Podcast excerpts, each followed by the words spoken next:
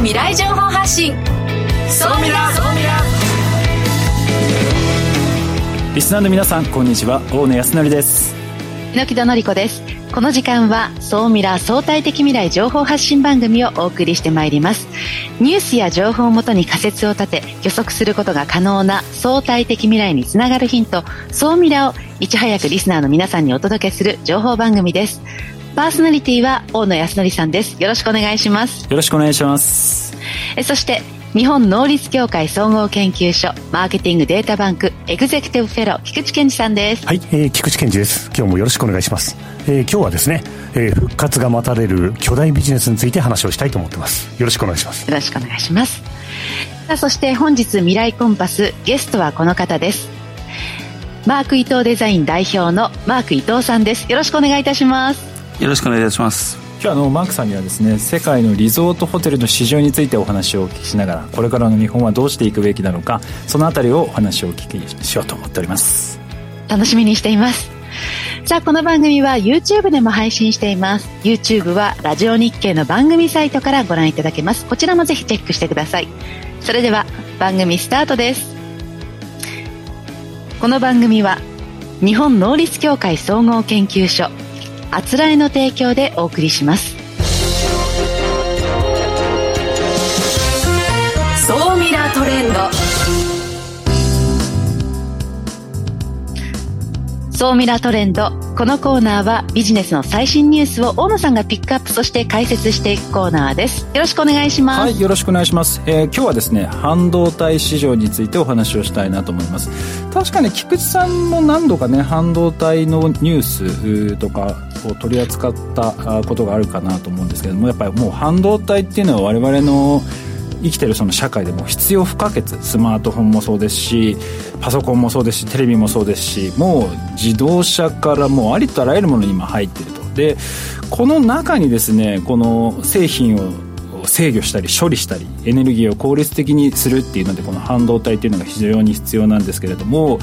あの実は言うとこれ日本にとってものすごく重要です。世界にとってももちろん重要なんですけれども今日本でどういうことが起きてるかと言いますとですねもともとは1980年代にはですね日本の半導体産業っていうのは世界のまあ約半分をこう占めてたんですが2019年にはシェアが今10%にまでまあ下落をしてきていると。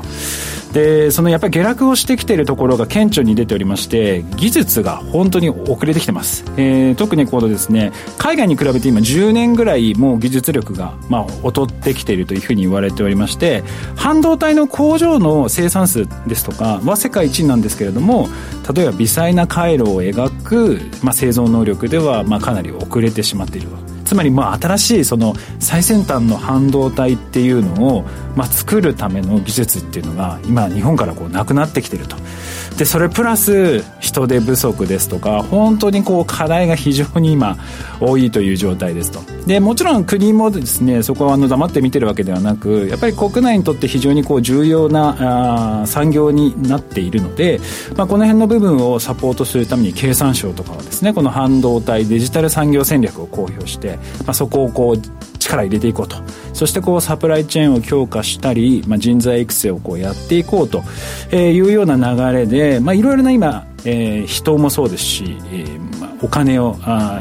促進させるような、えー、投資をですね促進させるようなことをやったり国際協力を推進するみたいなことを今非常に力を入れてやっています。でその中ですね、あのー、半導体のですね世界最大のあの TSMC か。TSMC とですねソニーがですね新工場をまあ共同でまあ作ると、えー、熊本工場でこういうのが大きいニュースで取り上げられたかなと思うんですけれども、まあ、こういった形で日本国内もですねかなり今活発的に動いておりますと。でそんな中ですね今すごく私が今注目しているのはですね、えー、ARM という会社です、まあ、イギリスの半導体の企業の会社なんですけれどもね、これ菊池さんなんか上場するとかしないとかっていう話もねちらっと出てましたけど、ね、そうですよね。もともとソフトバンクさんとかもいろいろ関与されていた会社さんですよね。アームさんってそうですよね。そうなんですよ。で今これあの日本で今ソフトバンクはまあ筆頭株主でまあ出資をしてるんですけれども実は言うとかなり力を入れてやってますと。でこれをですねえー、新しいその半導体、えー、を開発できるとですね本当にいろんなことができるんですね。なので今後このアームの動きっていうのはすごく注目かなと思ってます。でこのアームがですね今どういうことを今やろうとしてるかというとですねその量子コンピューターに使えるような新しい半導体を作るですとかエネルギーをまあ効率化させるためのものですとか今ね話題のチャット GPT とかもありますけれどもチャット GPT みたいな AI をまあえー大量に処理するような、まあ、そういったものをま作ったりですとか本当にもう幅広くいろいろやってきているのでこの ARM の動きというものが今後のその IoT のツールそしてこの AI っていうところに非常にこう関係してきますのでこの辺の動きっていうのをま注目して見ていくと。えー、いいかなとで特にこれからも半導体もありとあらゆるこうビジネスにこう関係してくるような時代になってきますのでこの半導体と ARM というキーワードをぜひですね覚えていただいて、えー、自分たちのこうビジネスでできること多分たくさんありますのであの半導体だと自分に関係ないんじゃないかって思う方も非常に多いのかなと思うんですけれども新しい技術新しい情報というのが常にニュース等でですね配信されておりますのでぜひそういったところをチェックしていただければなと思います。うん。ね、経済安全保障という観点でもねこの半導体というのはこの23年結構注目されてますよね菊池さん。そうですね、まあ、やっぱり基本的に産業の米って言われてる分野ですから。えでこのままいくと日本の半導体のシェアは2030年に0%になると、ね、そんな衝撃の予想がされていて。そうですね。それでなんとか日本の中でやっていこうということで、まあ、いろんな意味で熊本とか九州がやっぱり注目なんですよね。そうですね。アジアに近いところでうん、どう巻き返しを図ることができるのか今後の動きに注目です。ここまでは総ミラトレンドでした。一旦 CM です。相対的未来情報発信。総ミラ。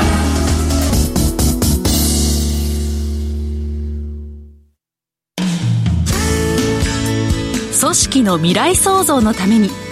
今最も重要なテーマの一つが事業開発ですその事業開発を支援すべくスペックホルダーと日本能率協会総合研究所あつらいの3社が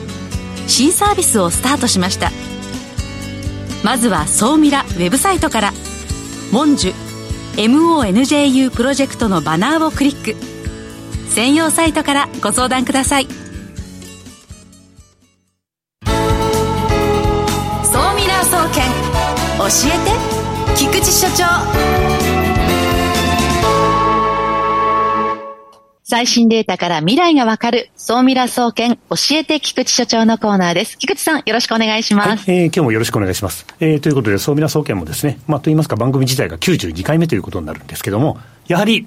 このビジネスの復活が、日本の鍵を握りますということでですね、今日は何と言ってもですね、もうプロのマーク伊藤さんがお見になれているので、このビジネスを取り上げたいと思います。今回のデータはですね、アフターコロナを見据えて、観光ビジネス。うん日本の観光ビジネス。これはあの非常に可能性を秘めているビジネスで、まあコロナでまあダメージを負ってしまった部分があるんですけども、これから復活への道を歩み出している。ということで、日本もまあ閣議決定が3月31日にされましたかね。はい。観光立国実現への方向性というのを打ち出しているので、今日はですね、えー、この後のコーナーへの流れということも含めてですね、えー、ちょっとこのデータをご紹介したいと思います。観光立国実現への道ということで、YouTube をご覧の皆様はですね、今、ですね、えびっしり書かれた幕の内弁当みたいなスライドが、あの、出てると思いますので、これはあの、あのぜひですね、えー、ラジオでお楽しみの皆様は、はい、観光立国推進基本計画というのを、日本が、あの国土交通省ですね、が出してますので、それで概要だけでもチェックをいただきたいというふうに思うんですけども、やはり何をしようとしているかというですね、目標のページをですね、はい、少しクローズアップしてですね、お届けしようと思います。まず何をやろうとしているかというと、2025年までに地域づくりの体制を整えますと、これもあの、持続可能な観光地域づくりえこの定義がうんというところも多少あるんですけども、100地域まで増やしますと。これは観光 DX とか、あとはあれですよね。観光のコンテンツ化とかですね、いろんなことを捉えて、あの、これからずっと続く観光地域づくりをやる地域を100地域に増やそうと。今、これはですから5倍ぐらいの規模に増やしていこうみたいな、そんな取り組みです。あと、うん、先週の番組で、大野さんがあのインバウンドの話を、はい、統計データをですね、はい、最新のデータを紹介してくださってますけど、はい、日本の目標としては2025年、はい。えー、インバウンドで来てくださってる訪日外客の皆様に、1人当たり20万円使っていただくようにしてほしいと、これが新たな目標、1人当たり20万。ですから今は十何万ということなんですね。そうですね。だからあとこれはだから達成できそうな気がするんですけど、この地域づくりの体制整備、はい、100地域、はい、これ、達成、どうやってやるんですかね？あこれはあれですよね、やっぱりあの国と自治体がサポートしながら、あのまあ、名物だったりですね、その地場の産業観光という観点もあると思うんですけど、とにかく、あの、いろんなものをですね、後世に残していくという観点から、コンテンツ化していきましょうという動きをとっていて、あとはあれですね、あの、何事も DX というのは説明が難しい部分があるんですけど、観光 DX という観点でもですね、このビジネスを伸ばしていこうというふうにしていてですね、はい。あの、こうやって説明していても、一体どんなものなんだろうというですね、なんとなく、あの、クエスチョンマークが浮かんでおられる。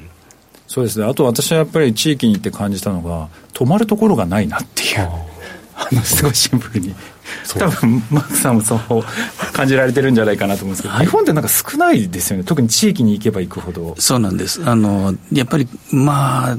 行き渡ってないっていうのが一つと、あと、あの、もうずいぶん前から、あの、一生懸命皆さんにお伝えしてるんですけれど、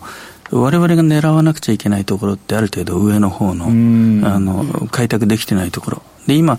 あのファイブスターホテルとかいっぱいできてるんですけれどああいう方たちをどうやって奥の方までお連れするか。これだと思います。そうですよね。それでいくとインバウンド回復の2つ目の目標の中には訪日外客の皆様の1人当たりの地方へ泊まっていただける泊数を2泊以上泊まっていただけるようにしていきたいというのが、やっぱり国も問題意識は持っていて、そうですね、やっぱり泊まりたいと思っていただけるところをやっぱり作っていかなくちゃいけないというような話もあると。そして、訪日外国人の数、日本人の海外旅行者の数は、これは明確に数字を言ってないんですよね。コロナ前の水準に戻すと、2019年の水準を超えますというふうに言っていて、このあたりはやっぱりあのアフターコロナを見ながらですね、あのしっかりとやっていかなくちゃいけませんよねというメッセージになっていると。ただ、ここに関してちょっと申し上げておくと、あの外国から来られた方があの神田でお祭りに参加して楽しかったみたいなニュースがちょうど最近もやってましたけども、あまあ、日本の良さというのをどんどん分かっていただける流れはいいなと思いますけど、一方で、日本から海外に出ていく人の数を増やしていくという目標は、パスポートの所有率が18%というような現状を考えると、まあ、そのあたりのところからちょっとマインドも含めて多分改善していかないといけないんだろうなっていうのはですね、はい。まあ、あの、まさにそれを、あの、なんていうんですか、もう、身をもって今やっておられて、世界を回っておられるのが猪木戸さんでいらっしゃるんですけども、まさにやっぱり外へ出ていくっていうことの重要性が本当にこれから問われるんじゃないかなと、まあ、いうふうに思いますね。ちょっと主だったものをご紹介すると、そんな感じになるというところですね。で、そのあたり多分あの、マックさんもいろいろ多分。ね、ちょっとこの後も。この後のコーナーでですね、いろいろお話していただけると思います。で、まあ、あの、YouTube の皆ご覧の皆さんは次のページになるんですけども、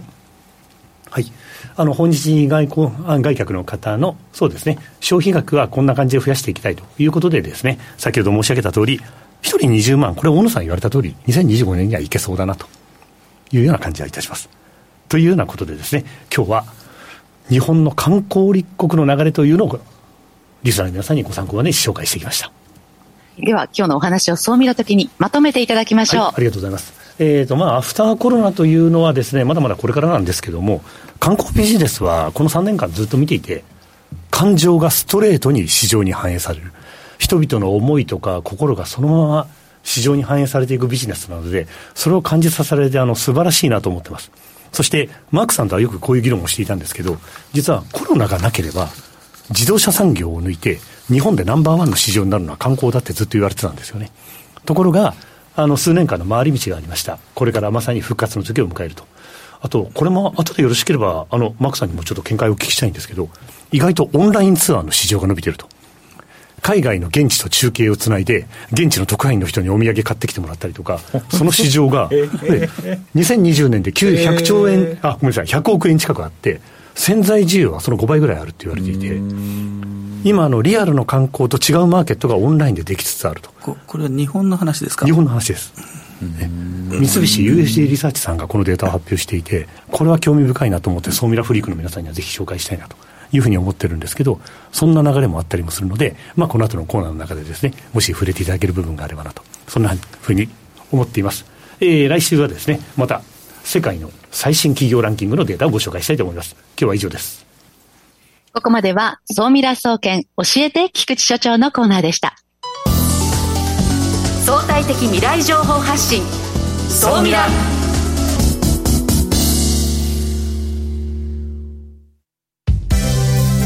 ここで JMA システムズグループのあつらいからのお知らせです。ウェルネス経営にもっとワクワクを。企業のウェルネス経営を強力にサポートするウェルネスエール。ウェルネスエールは従業員の健康管理をアプリで行う法人向けサービスです。健康管理をチームで楽しみ意欲的に参加する。だから続く。新しいウェルネス経営の形をウェルネスエールが提供します詳しくは「ウェルネスエール」で検索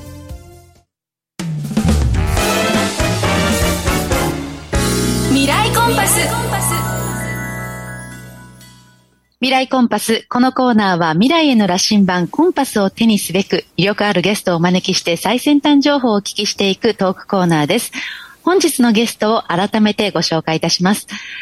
マーク伊藤デザイン代表のマーク伊藤さんです。よろしくお願いいたします。よろしくお願いします。今日はあのリゾートホテル市場についていろいろとお話をしたいなと思ってるんですけどもまず先ほどね、えー、菊池さんの方からも日本の話ありましたけれどもその行く前に今そのリゾートホテルの世界の市場でいくとこれはまあやっぱりずっと伸びてきている感じなんですか、市場規模的には。そうですね、あのまあ、私が全部知ってるわけじゃないですけれど、あの大体北米、それからヨーロッパとか見てると、アジアもそうですけれど、伸びてますよね。これは間違いないと思います。で、最近日本で見るようになってきたあの、えー、クルーズシップとかっていうのもいよいよ日本に近づいてきましたし、あのそういう意味では伸びてきてます。あと、そのクルーズシップも含めた、えー、すごくハイエンドなものが伸びてますね、明らかに伸びてますね。そうですよね、はい、なんか私も海外、あとクルージクルーズシップとかもこう見てたときに、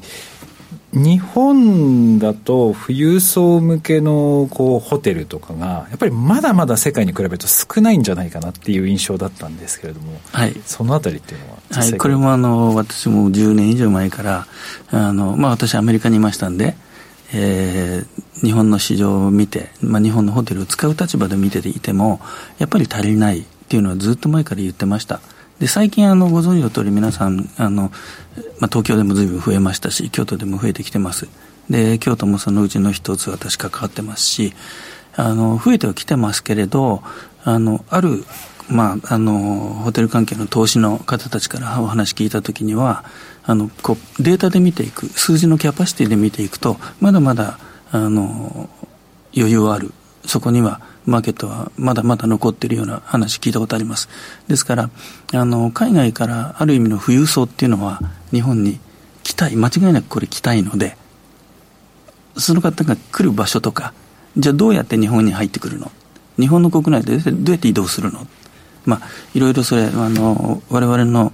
この観光の世界って非常に多くのビジネスが関わってますんで、あの、その辺をどういうふうに整備していくか。で、あの、さっきの地方の話もそうですし、地方創生にも、あの、再生、創生、あの、この辺にもつながっていく話なんだろうとは思います。ですから、これからまだまだ、あの、ポテンシャルは非常に高いっ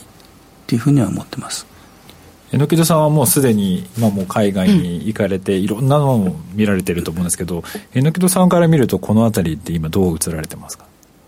日本ってあの物価やっぱり安いなと思います。今、ヨーロッパ、えー、4カ国目かな ?5 カ国目だと思うんですけど、えっ、ー、と、そう、だから、いろんなお客さんがいて、いろんな層の方がいらっしゃるんですけど、日本って、ファストフード的な、あの、例えば一食3000円、5000円で夕食を済ますことができるところはすごく揃ってるんですね。でも、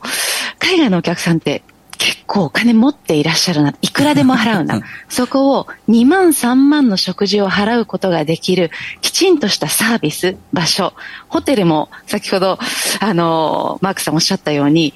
なんか2万3万じゃなくて、20万30万一泊でも払います。いや、むしろ100万払いますっていうような方が結構いらっしゃる印象なんですよね。そこに、まあ、宿泊施設とともに、それに付随するサービス、それをきちんと整備できる人が必要なんだなというふうに、海外を歩いていると、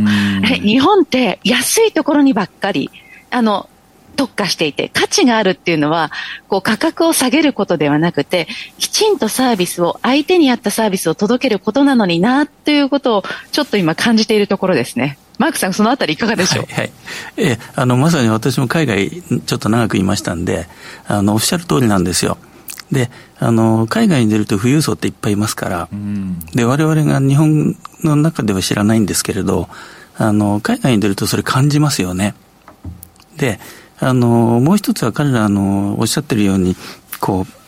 お金もちゃんと払います。対価を払います。ですから、それに必要なものの準備ができていれば、あの、彼らは満足しますよね。ですから、うん、私がいつもあの申し上げているのは、日本はキャパ、キャパシティというか、ポテンシャルはものすごく高い。うん、で、あの、こんな変わった国、地球上にないですよと。ですから、あの、海外の人は、あの、一生に一回は行ってみたい国っていうと日本が一番なんですね。で、北米はなぜか一番じゃないんです。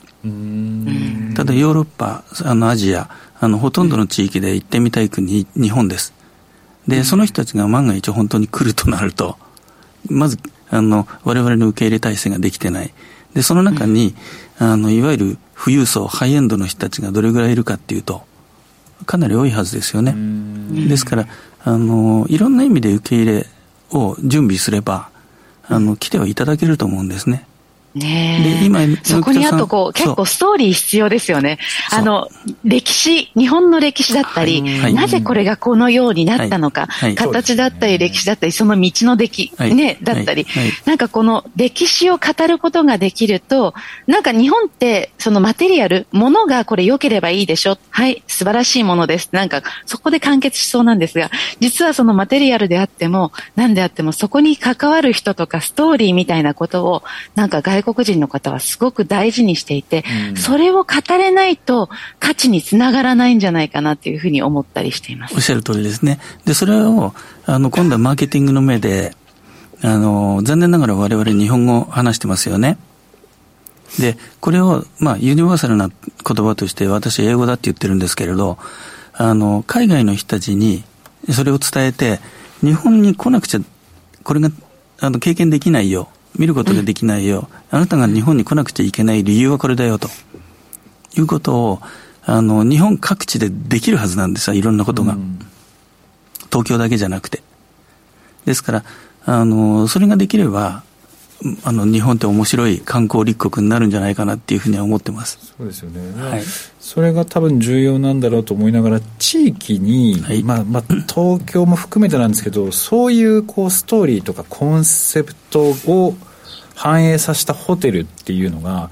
あんまりないしなんか昔の方があって 今逆にあんまりないんじゃないかなって減ってきてるイメージもあるんですけど。そうですね。あの昔々の話は多分あのその町の町を代表する宿泊施設だったはずなんですね。だからあのこの町に来てほしい、まあ、この町どうだ参ったか的な。これヨーロッパでもどこの町に行っても必ずすごいグランドホテルありますよねあれはやっぱり力の象徴ですし、そこでいろんなビジネス、政治が行われる。これはもう世界中共通だと思うんですね。で、あの、日本にもそういうのはたくさんあってもいい。まだまだ、あの、いいと思いますし、あの、語れることがこの国は多い。で、なぜなら縦に長い。で、小さな昔からの国が多い。したがって、あの、その国の風習とか、お祭りとか、食べ物とか、農作物とかもう数えきれないぐらいユニーク。でしかもあの日本語喋ってますし。ですからあのこの国は海外の、まあ、私アメリカにいた時ですけどあの日本を振り返るとなんかせこう鳥肌が立つぐらいゾクゾクするぐらい変な国だなと思っていて。これは、ね、あのネタになりますよね。ですから、それが我々ここに持ってるっていうのは、どうしても強みなので、これからあの上手に使っていけるとは思います。なるほど。で、あの、ちょっと余談ですけど、先ほど、あの、まあ、皆さんおっしゃったように、高級だとか、リゾートだとか、うん、あの、海外の人に伝えるのって写真一枚でいいんですよ。ほう。その風景の写真。はい。ここじゃないとこのシーズンこの景色見られませんよ。うん。で、写真一枚見せれば刺さりますから、この、この風景を見たいっていうんで来るわけですよね。今若い人たちはラーメン食べに来ますけど、あの、大人の人は文化ですから、あの、いろいろ切り口はあるんじゃないかなっていうふうに思ってます。なるほど。じゃあ先ほどあの菊さんがちょっとあのデータでお話ししてたようにそのインバウンド消費5兆円ですとかその訪日外国人の消費額っていうのを1人当たり20万円にするっていうのは全然これ達成できそうな。あの20万円って1泊20万円 ,20 万円じゃないですよね。こう滞在期間中ですね。それは可能でしょうね、であの榎木さんおっしゃってたように海外って高いじゃないですか、うん、で高いのが当たり前になってるで、私もアメリカで、あの、高いのあの感じてるんですけれど、実は工業生産したもの、工場で作ってるもの、スーパーマーケットに並んでるものってそんな高くないんですよ。うん。で、ところが、レストランに行くとやたら高い。うん、人が関わってる。で、人が関わるとそこに、まあ、種々の、あの、理由、例えばユニオンですとか保険ですとか法律ですとかいろんなものが入ってきて海外それにすごいお金かかります。だから人が関わると高い。サービスはしたがって高い。っていうのが腑に落ちてるんです、あれ彼らは。はい。で、我々が観光で売るのってサービスですよね。だからそこがさっきあの、榎沢さんおっしゃったように、人が育てば、なるほど商品ができる。そうすると今日本が一番やるべきなのはその人を育てて海外の人をもてなす、まあ、そういったものに対応できる人を作っていくっていうのが一番重要、はい、そのその通りだと思います。で、その人づくり、やっぱり一回に海外に行った方がいいですね。そう思います。あの、行く人が少ないってね、先ほどデータにも出てたじゃないですか。はい。やっぱ知らないと、その海外の人たちが好むというか、そのサービスだったり、水準だったりっていうのがわからないと思います。ありがとうございます。あの、私が申し上げようとしていたことを、今おっしゃっていただいて。言っちゃった。はい。うんまさにその通りです。はい。地域の方というのは、本当にまあ日本は可能性があるし、あと人をこう作っていけばですね、この今先ほどのね、菊池さんがおっしゃった目標というのはなんか達成できるとは思うので、やっぱり自動車産業がね、こう小さくなっていく中、やっぱりこれから環境というのは非常に大きな要素を占めているのかなと思いますので、ここをねやっぱり皆さん目指してやっていただきたいなっていうのは強く今日感じました。で今日はですねお時間来てまいりましたのでこの後、えー、ソーミラアフタートークの方でですねマーク伊藤さんがいろいろこう手掛けられたデザインをされたホテルとかですねそういうのを見ながらちょっとお話ししていきたいなと思っております、えー、本日のゲストはマーク伊藤デザイン代表のマーク伊藤さんでした。ありがとうございました。ありがとうございました。ここまでは未来コンパスでした。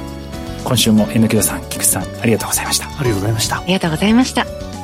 この番組は日本能率協会総合研究所あつらいの提供でお送りしました。